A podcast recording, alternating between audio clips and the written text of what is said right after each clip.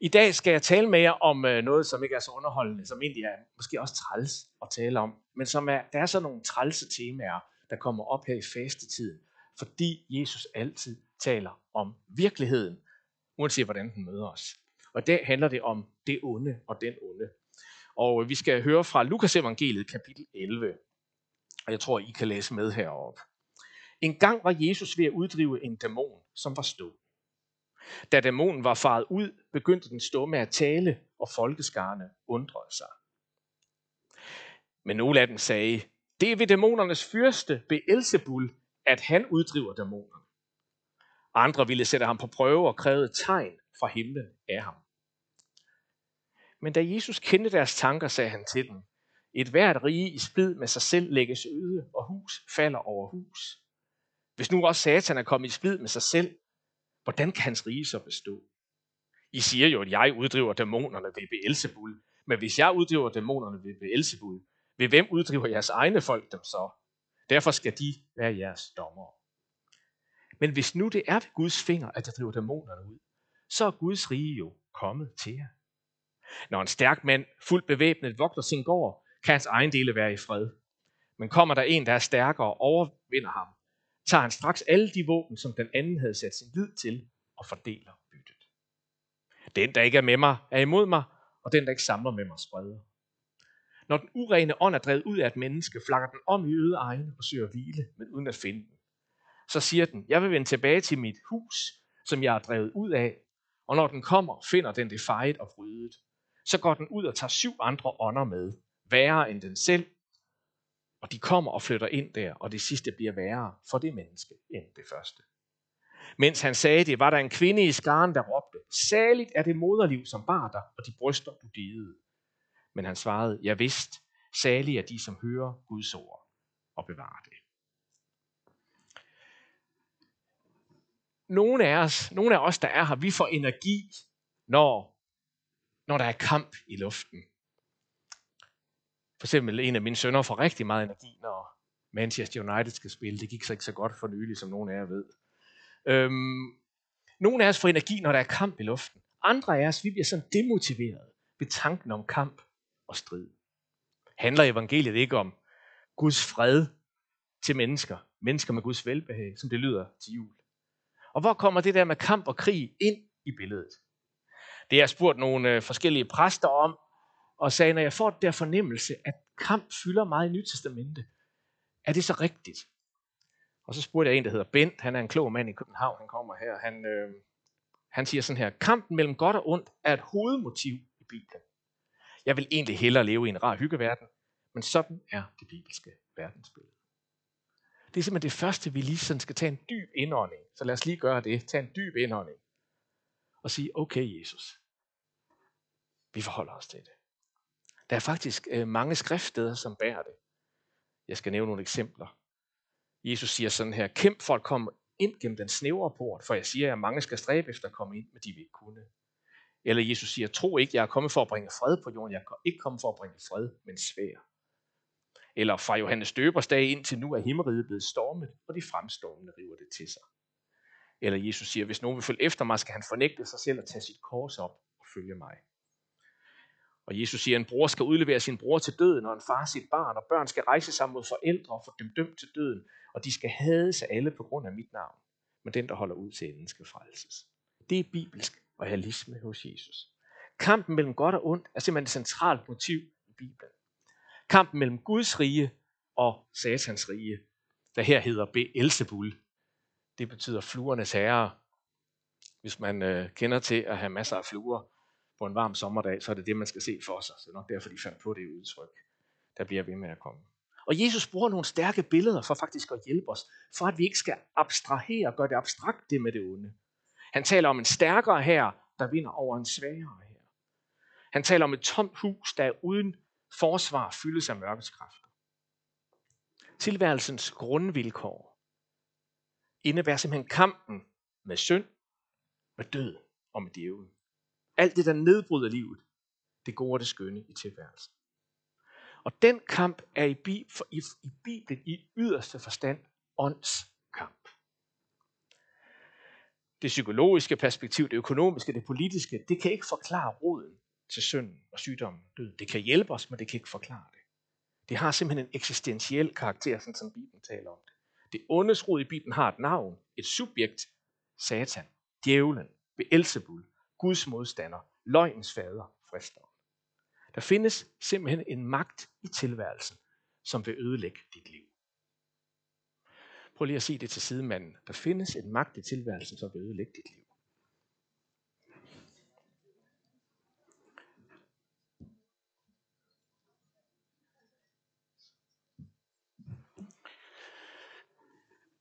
Og det er moderne teologi blevet forlegen ved.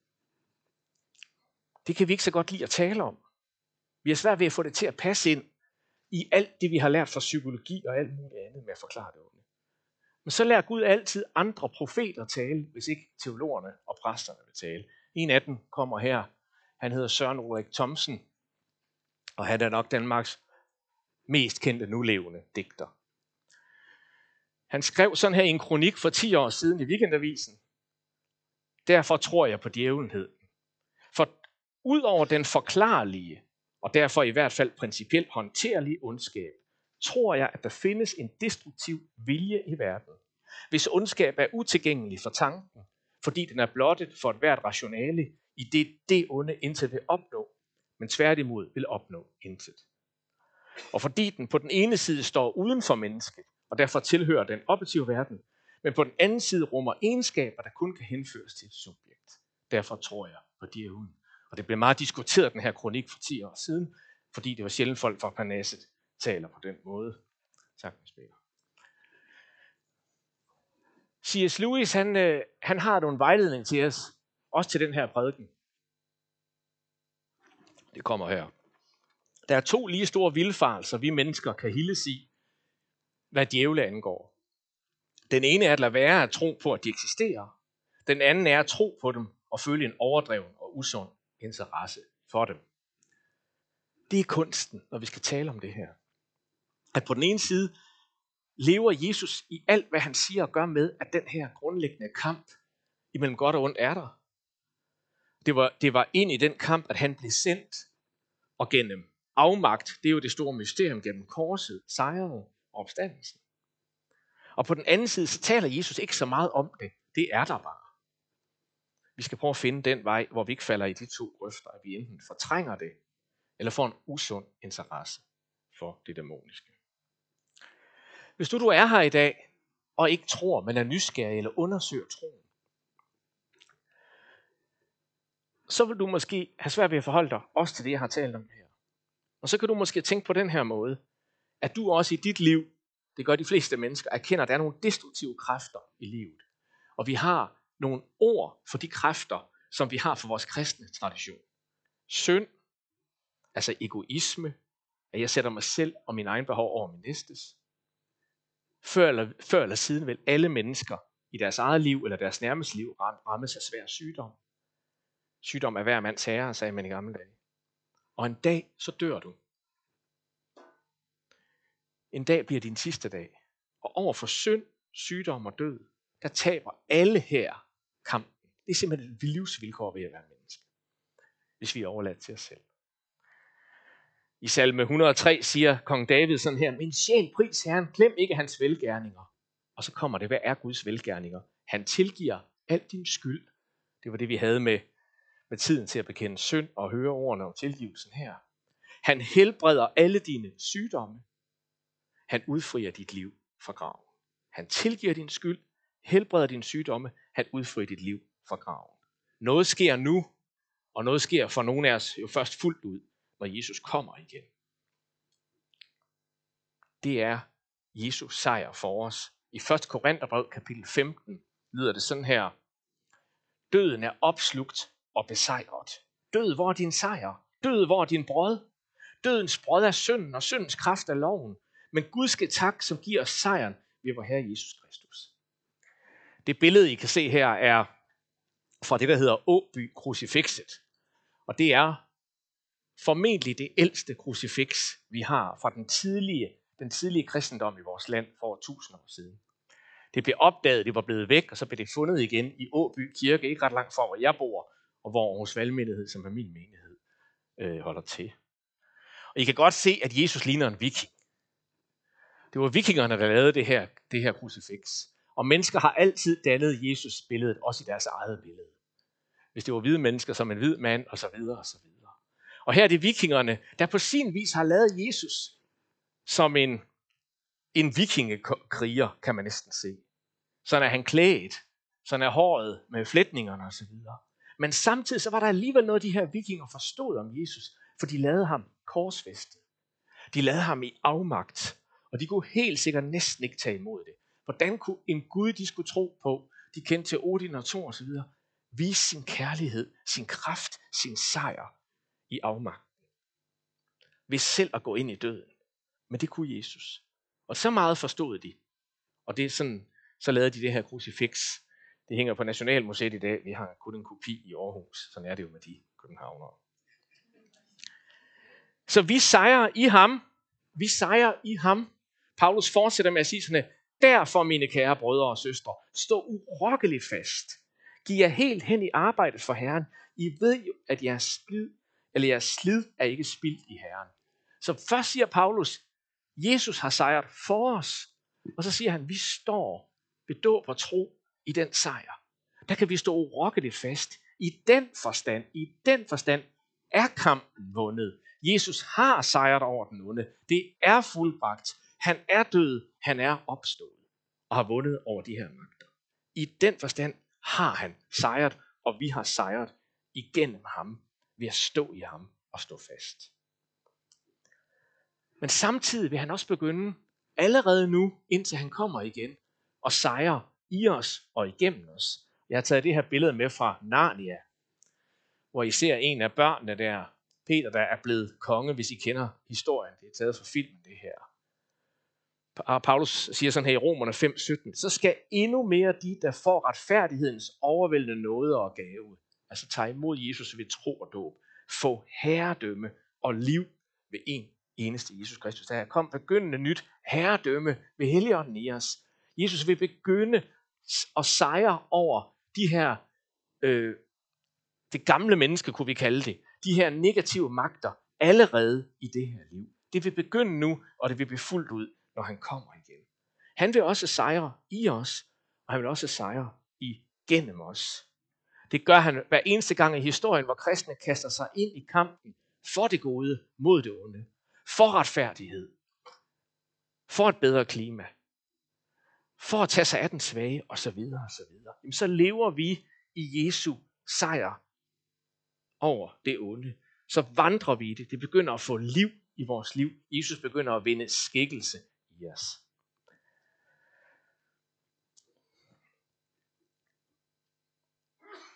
For, øh, for mange år siden, cirka vel 100, godt 120 år siden, eller sådan noget, så i første halvdel af det 20. århundrede, der havde vi en prædikant fra pinsevækkelsen i England og i Norden, kommer et billede af ham med, han hedder Smith Wigglesworth.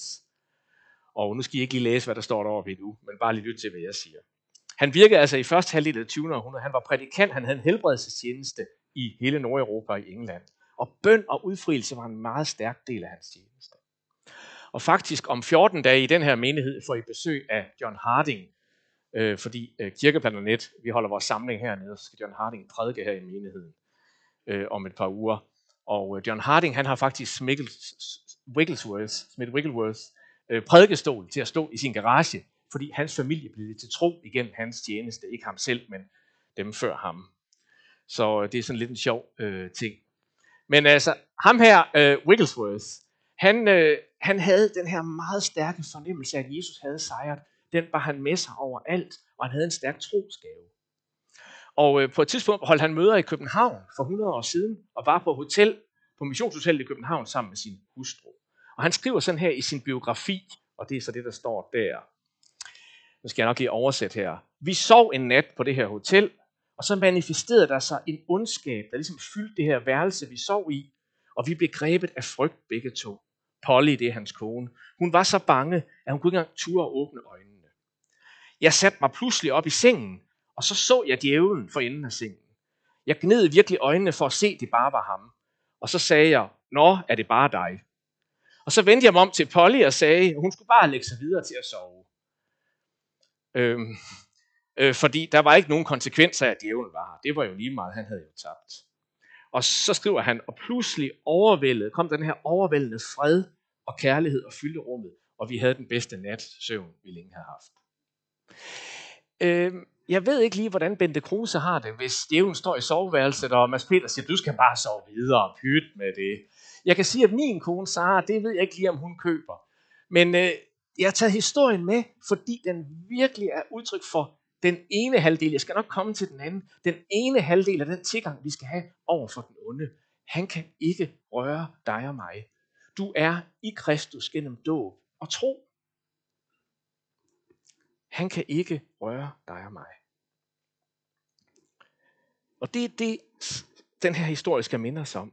Vi har sådan set ret til at sige, Nå, er det bare djævel? Var det bare noget værre? Jamen ham har Jesus jo sejret over. Vi kan roligt sove videre. Hvordan virker det dæmoniske? Hvordan virker djævlen i vores tilværelse i vores del af verden? Det kan jo vise sig i dæmoniske bindinger. Mennesker kan være besat også i vores del af verden. Jeg har fem-seks gange været med til at bede sammen med andre for udfrielse af mennesker. Jeg har set Gud sætte mennesker fri. Det kan også ske i vores del af verden. Alligevel sker det meget mere hos de samarbejdspartnere, øh, jeg også selv har i Afrika og i Østafrika. De oplever det meget mere, end vi gør.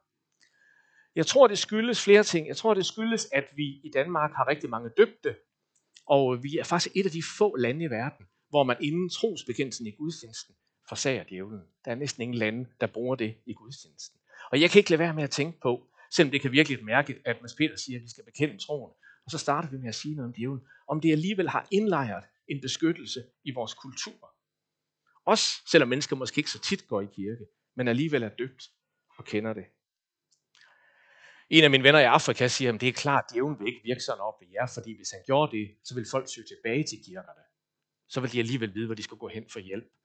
Jeg ved ikke, om han har ret, men det er da en interessant tanke. Så det vil jo bare hjælpe på missionen. Jeg tror, at i, her i Vesten, der møder vi den her kamp med det onde mere som en åndskamp i tankeverdenen, i forestillinger. Og her tror jeg, at vi kan få rigtig meget hjælp af den måde, Paulus taler om det på. Den tror jeg passer bedre til den måde, vi oplever det på. Og vi skal læse her fra 2. Korintherbrev kapitel 10. Paulus siger sådan her, nok lever vi som andre mennesker, men vi kæmper ikke som værtslige mennesker. Vores kampvåben er ikke værtslige, men mægtige for Gud til at bryde fæstningsværker ned. Vi nedbryder tankebygninger og alt, som trodsigt rejser sig mod kundskaben om Gud.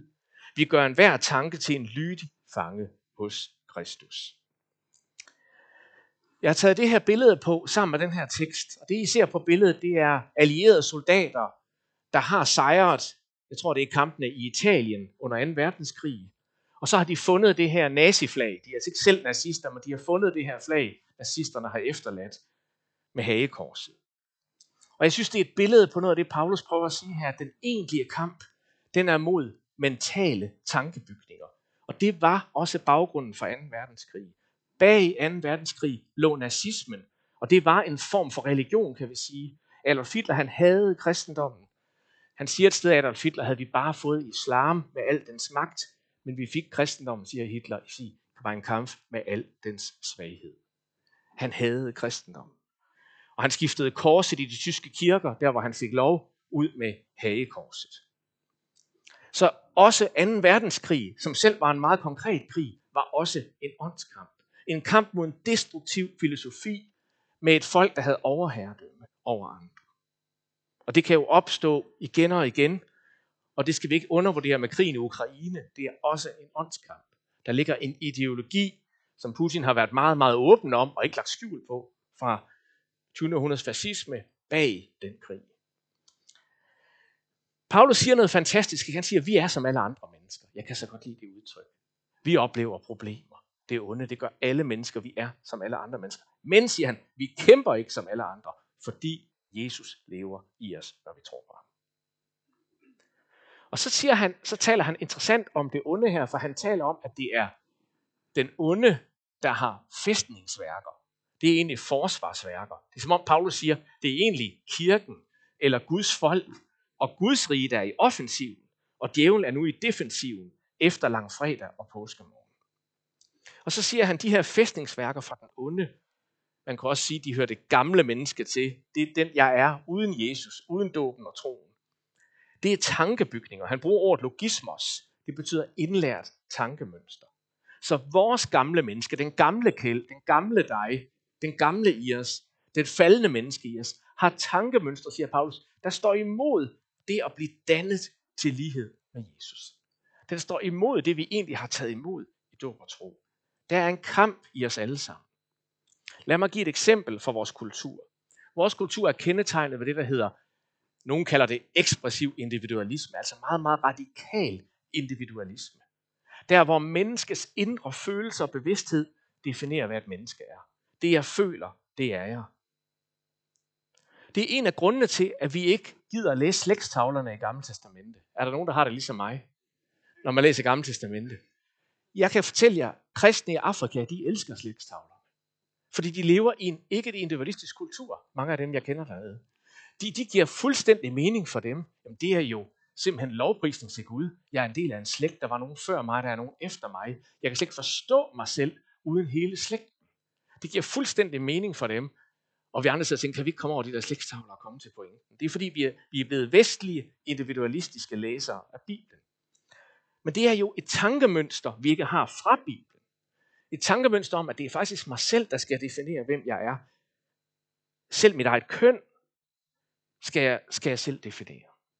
Og det bringer ensomhedsfølelse, skam, præstationsangst og tab af mening med sig. Og det er præcis det, vi ser meget af i vores vestlige samfund. Overfor det er der et andet tankemønster for Guds rige. Det er det, Bibelen har. Der vil sige, at du er skabt i Guds billede. Du har iboende værdi som menneske. Du fødes ind i en slægt, i en sammenhæng. Du har allerede fået et køn, og så videre. Du har fået en identitet. Du har fået forudgivet. Jeg bruger det bare for at illustrere for jer, hvad det er, Paulus, hvordan vi skal oversætte det ind i vores tid. Også os som kristne kender det meget konkret. Lad mig give jer nogle eksempler. Man kan have et tankemønster i sit sind af frygt og bekymring for ressourcer. Min kone fortæller mig også hver uge, hvor meget dyrere alting er blevet. Vi kan meget nemlig, især når der er inflation, og vi skal ned og købe mælk, eller betale elregningen, eller hvad det nu er, være bekymret for, om vi har nok til os selv, vores familie, hvad det nu er. Det er jo ikke mærkeligt.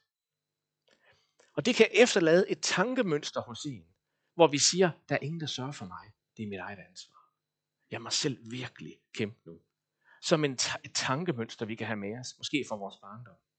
Overfor det har Jesus et andet tankemønster til dig. Han siger, at din himmelske far har omsorg for dig. Det er Guds riges tankemønster. Derfor siger Jesus, søg først Guds rige, så skal I nok få alt det andet. Han kalder os altså ud af et tankemønster fra det gamle menneske, uden Guds rige, og ind i hans perspektiv. Et andet tankemønster, vi også ofte kan have som kristne, af frygten for at fejle, ikke at lykkes. Igen, det ligger også i den kultur, vi er i. Vi kan have et tankemønster, der hedder, hvis jeg ikke lykkes, har jeg ikke værdi. Men Jesus tankemønster er, du er altid allerede elsket. Derfor kan Jesus sige, frygt ikke, vær frimodig. Det kommer hele tiden til disciplen, frygt ikke, vær frimodig, tro kun. Jesus bringer et nyt tankemønster. Ordet for omvendelse i Nyt Testamente, metanoia, det betyder at tænke på en ny måde. Forstå verden, det er mere end at bekende synd, det er at begynde at tænke i Guds riges vinkel. Til sidst, overfor det onde, også i den måde, det viser sig i vores verden, der skal vi have to helt forskellige tilgange som kristne. Over for frygt, det er noget af det, jeg lige har været inde på, hvor djævlen vil skræmme, bringe frygt, tage modet fra os, holde dig søvnløs, der skal du stå fast i, hvem du er i Gud. Du skal ikke lade dig skræmme. Jeg har en enkelt gang selv oplevet djævlen nærvær, det onde nærvær, øh, meget konkret, for mange, mange år siden, da vi som menighed var med til at hjælpe øh, Horsens Valgmenighed med at starte op, og var en gruppe for vores menighed i Aarhus, der hjalp dernede, der kørte jeg derned hver måned og mødtes med dem. Og den, og den første gang, jeg var nede der, jeg kørte hjem fra det møde den aften, og egentlig var fuld af energi, og havde lyst til at synge lovsang, så var det som om, der sad en på bagsædet. Og der var ikke andre i bilen end mig. Og der kunne jeg simpelthen mærke den her, som, som Wigglesworth beskriver, den her form for mørke kom ind i bilen, åndeligt. Og jeg sagde simpelthen bare til djævlen, forsvind, du har ingenting at gøre her. Men det, det fortalte mig også, at Gud var i gang med at gøre noget, der kaldte på hans opmærksomhed. Over for djævlen, når djævlen kommer med frygt, skal du stå fast i, hvem du er i Kristus. Du må godt være usikker og vakle. Man kan sagtens være en kristen, der er usikker og vakler, men stå fast i, hvem du er. Han kan ikke røre den, du er i Kristus. Prøv lige at sige det til sidemanden. Djævlen kan ikke røre den, du er i Kristus.